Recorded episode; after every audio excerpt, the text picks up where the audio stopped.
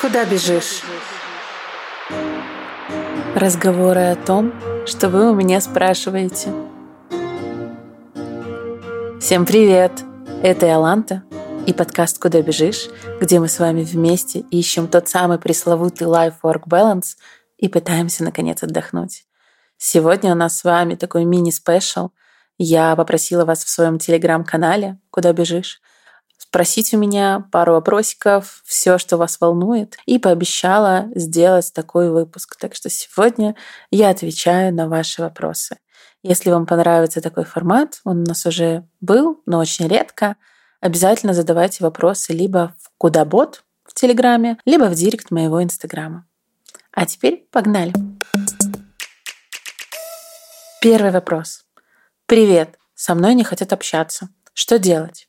На самом деле он очень-очень общий, не помешали бы какие-то вводные данные. Кстати, на будущее я вас попрошу описывать свою историю чуть полнее, это поможет мне разобраться в контексте. Поэтому тут вопрос первый. А не хотят общаться какие-то старые друзья или просто рандомные люди в рандомных компаниях, на работе и так далее. Если это не хотят общаться старые друзья, у меня есть проверенный способ, который работает всегда. Нужно подстроить какую-то встречу, нужно назначить модератора и общаться всем вместе долго до того момента, пока вы не решите все проблемы. Буквально неделю назад мы так э, уладили месячный конфликт с моими подругами. То есть реально одна девочка была модератором беседы, были две стороны, я и моя другая подруга, и были как бы комментирующие. И мы долго разговаривали, вначале каждый без перебиваний, с другой стороны, донес свою точку зрения, выслушали, задали вопросы, потом другой и так далее. Возможно, это звучит довольно нудно, но это не зря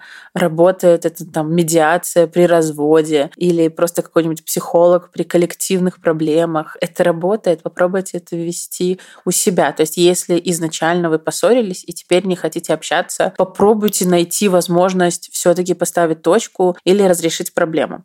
Если же с вами просто не хотят общаться, не знаю, на работе и так далее, но тут бывает несколько вариантов. Первое, вы просто не подходите этой компании. Такое бывает. Не знаю, когда в компанию хипстеров пришел э, такой, не знаю, старовер, патриархал или как это можно назвать. Ну, то есть такое бывает. Я как-то была в коллективе, в котором мне было очень некомфортно, но тут возникает вопрос, а зачем, чтобы они с вами общались, если вы не сходитесь? Если же ситуация совсем грустная, типа вы хотите общаться с людьми, они вам нравятся, но они с вами не общаются. Но тут стоит задать себе вопросы. А что происходит? Общаются ли со мной в других коллективах? Общаются ли со мной, не знаю, моя семья, мои друзья, есть ли у меня друзья. И если на все ответ нет, то тут, к сожалению, возможно, вопрос есть и в вас. Возможно, вы не раскрываетесь другим людям не даете узнать о себе. Возможно, вы токсичный, то есть такое тоже бывает. То есть если от тебя все окружающие вообще отворачиваются, есть вопросики. Может быть, вы как раз из тех, кто спрашивает, не знаю, когда ты родишь, сколько денег зарабатываешь, а что ты думаешь так? Ой, тебе нравится этот сериал, да это ж полное говно. Я сейчас задаю вопрос, абсолютно не осуждая вас, потому что я не знаю вашу ситуацию. Так вот, я абсолютно не осуждаю вас. Я просто призываю подумать,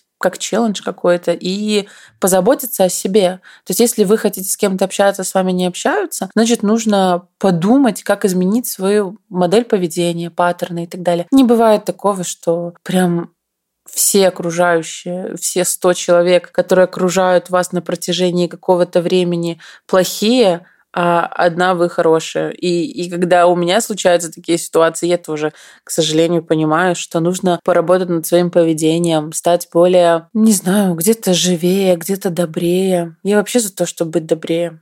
Поэтому вот я довольно обширно ответила на очень короткий вопрос. Надеюсь, помогла. Следующий вопрос. Привет! У меня есть вопрос на тему взаимодействия с людьми. Как распознать, что человек начинает манипулировать и постараться вернуть взаимодействие в конструктив? То есть как в этом случае обозначить свои границы и не испортить отношения с человеком? Прекрасный вопрос, который зависит абсолютно от кучи факторов. А в первую очередь от адекватности другого человека.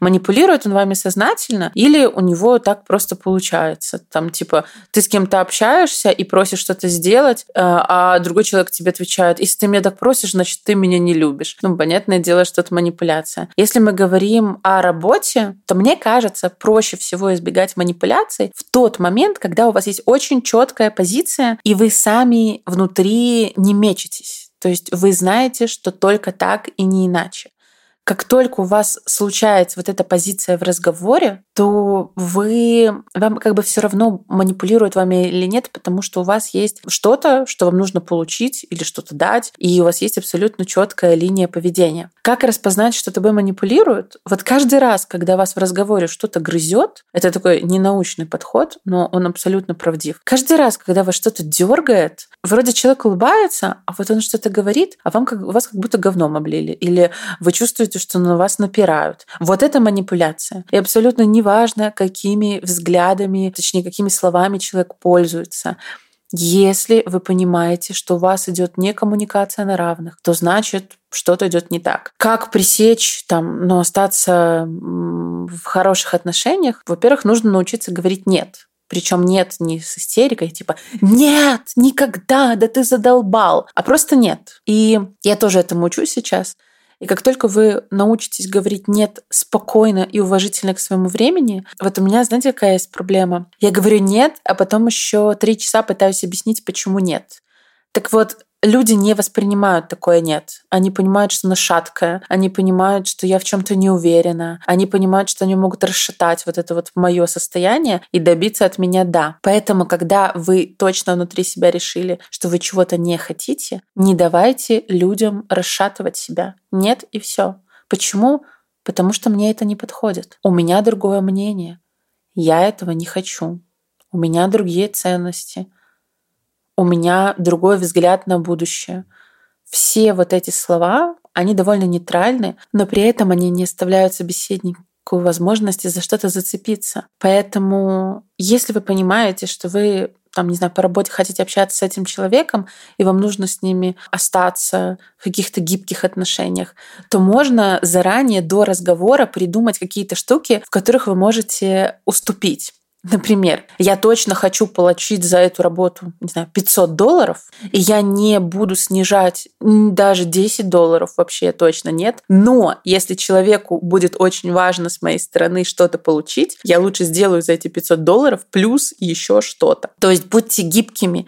Если вам, допустим, важны деньги или важны, важно что-то определенное получить в этом разговоре, придумайте, что вы можете чуть-чуть дать клиенту, чтобы и он остался чувствовать себя как бы удовлетворенным, и вам хорошо, потому что вы получили то, что хотели. Короче, видите, опять же, несмотря на то, что вопрос был расписан, не совсем понятно. Это вами как бы манипулируют в любовных отношениях, дружеских, на работе, потому что на работе манипуляции, они чуть более легализованы. И там к ним относятся чуть лучше, потому что все эти деловые переговоры — это когда каждая сторона хочет сделать для себя лучше, а для другого чуть похуже. Вот, и поэтому я вот советую всегда на переговорах имейте четкую позицию, но имейте какую-то плюшечку, которую вы готовы пообещать, если люди пойдут на ваши условия. И они даже не поймут, что произошло произошло и почему в итоге вы получили то, что хотели. А если вами постоянно манипулирует кто-то близкий и делает это сознательно, вы не сможете отстоять свои границы, не дав сильный отпор. Когда ты даешь сильный отпор,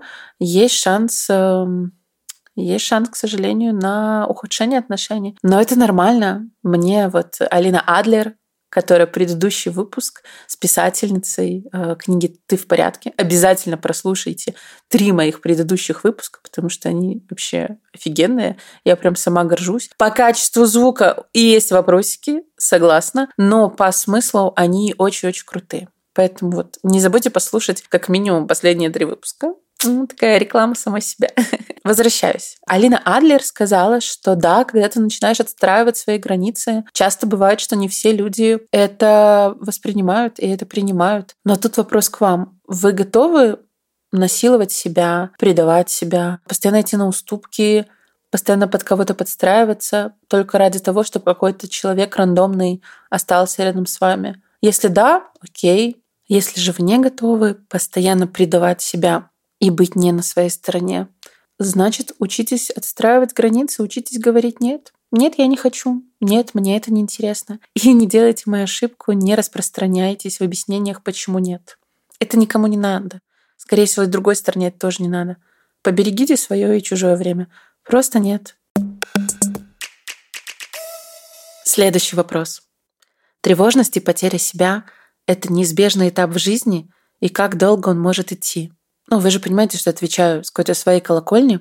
Это не неизбежный этап в жизни, и на самом деле, чтобы потерять себя, два разных вопроса. Тревога и потеря себя — это про разное. Так вот, чтобы потерять себя, нужно было все это время, которое вот вы жили там, с подросткового, то есть какого-то осознанного возраста, нужно было не строить себя так, как вы хотите. То есть на самом деле, чтобы потерять себя, нужно очень хорошо постараться. А, я сейчас, опять же, не осуждаю скорее всего, так произошло, потому что было не совсем понятно, э, не знаю, кто вы есть, чего вы хотите.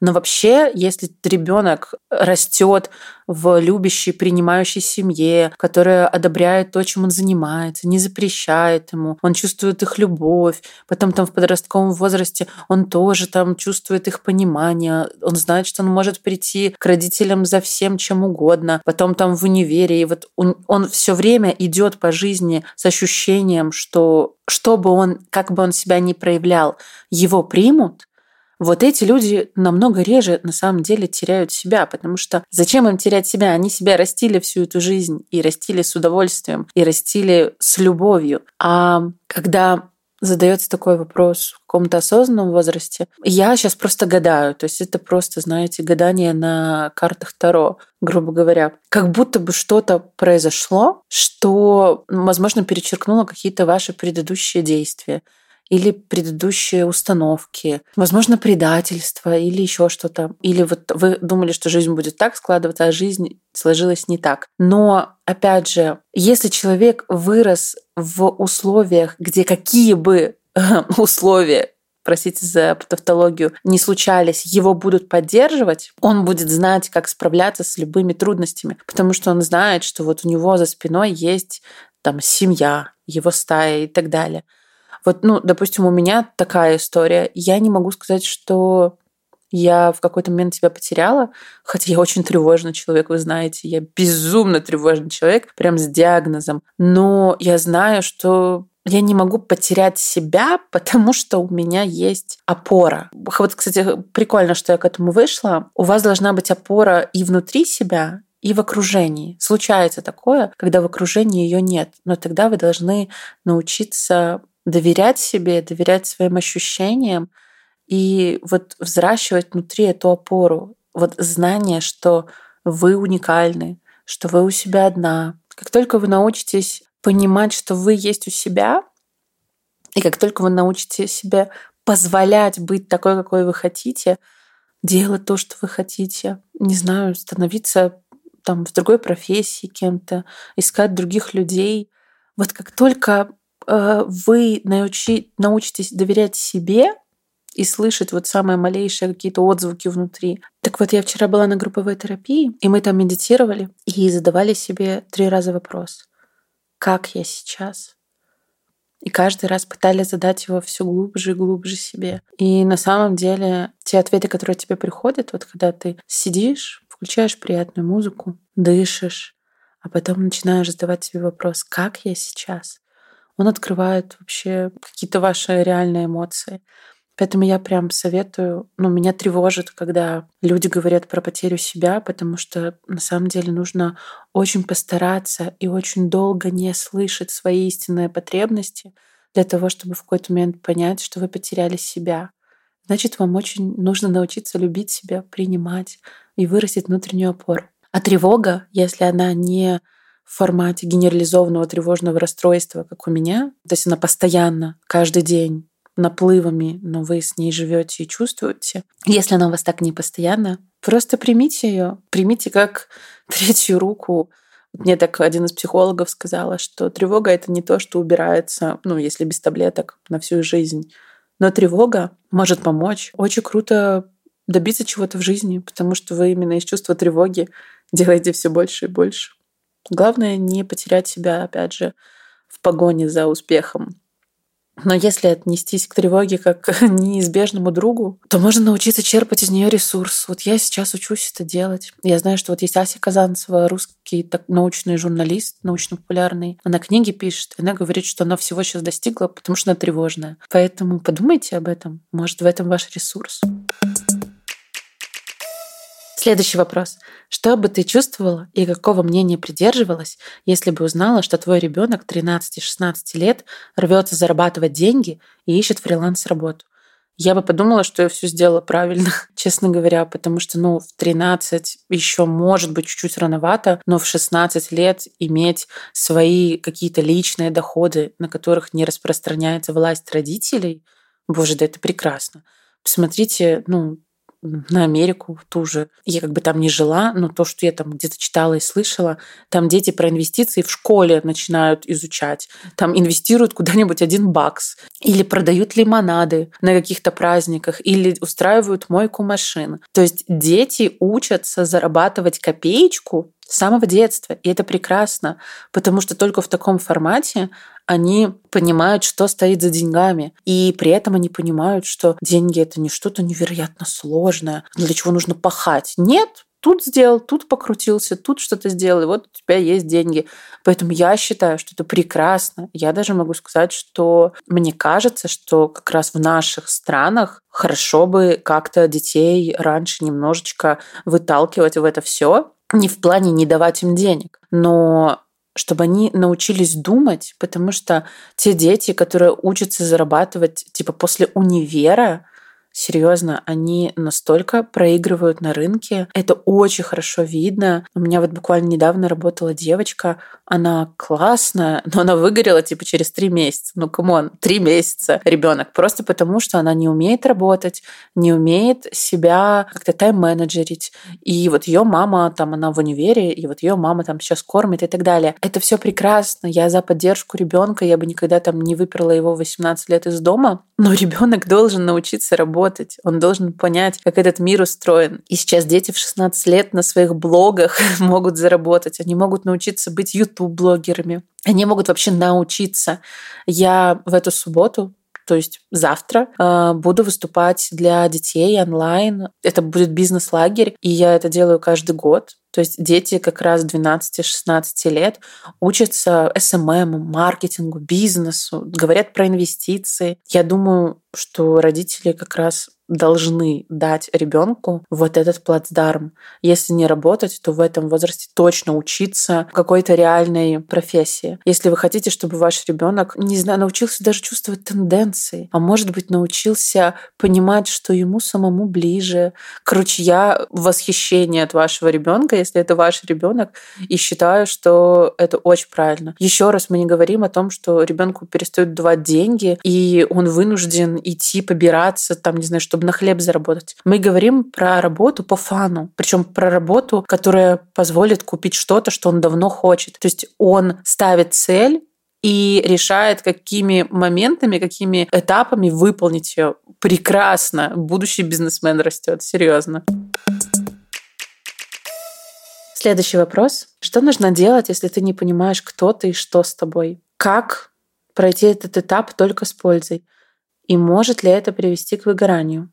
Опять же, вопросы не очень связаны друг с другом. К выгоранию обычно приводят, если ты очень-очень много работаешь и забываешь про work-life balance. То есть, когда у тебя вот, если вспоминаем колесо баланса, если у тебя там одна сфера на максимуме, ты хреначишь по ней, а остальные семь, как бы смешное слово хотела сказать, ну короче, а остальные семь в пролете. Вот это приводит к выгоранию. Что нужно делать, если не понимаешь, кто ты? Ну, начать знакомиться начать знакомиться каждый день, вставать утром и спрашивать, «А что ты сегодня хочешь позавтракать? То есть начинать с самых маленьких моментов а какой ты сегодня хочешь фильм, а что для тебя важно, а почему ты выбрала вот эту книжку, а не эту. То есть начать очень много общаться с собой. Возможно, начать общаться посредством дневника или посредством арт-письма, когда ты садишься и 15 минут пишешь все, что приходит в голову. Попробуйте вот так делать каждый день и потом перечитывать, что вы написали, и, возможно, у вас придут ответы на эти вопросы. Ну, еще можно, конечно же, сходить к психологу, но это как бы очень очевидный как бы ответ, поэтому я не могу...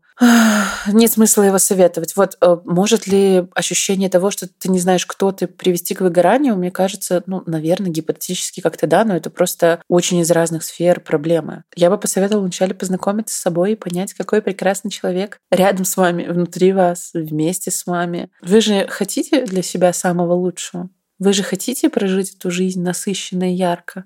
Значит, пора узнавать, а что для вас это такое значит. Это на самом деле очень интересно. Вот я прям говорю об этом, и у меня внутри что-то разгорается. Это же так интересно узнавать, кто ты, что ты и что тебе надо. Желаю удачи на этом пути. Тут у меня есть еще какой-то вопрос, немножечко порезанный. Общаюсь со странным человеком, думаю, что делать. Вообще нет идей. Если вы общаетесь со странным человеком и вам не нравится эта коммуникация, не общайтесь с ним.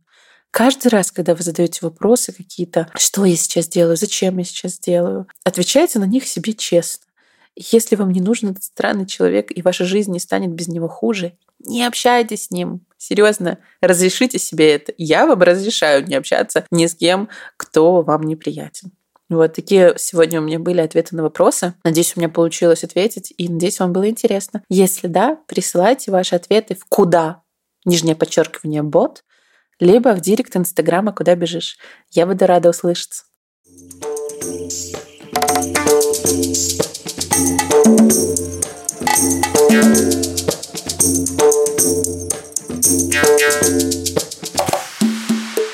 Куда бежишь?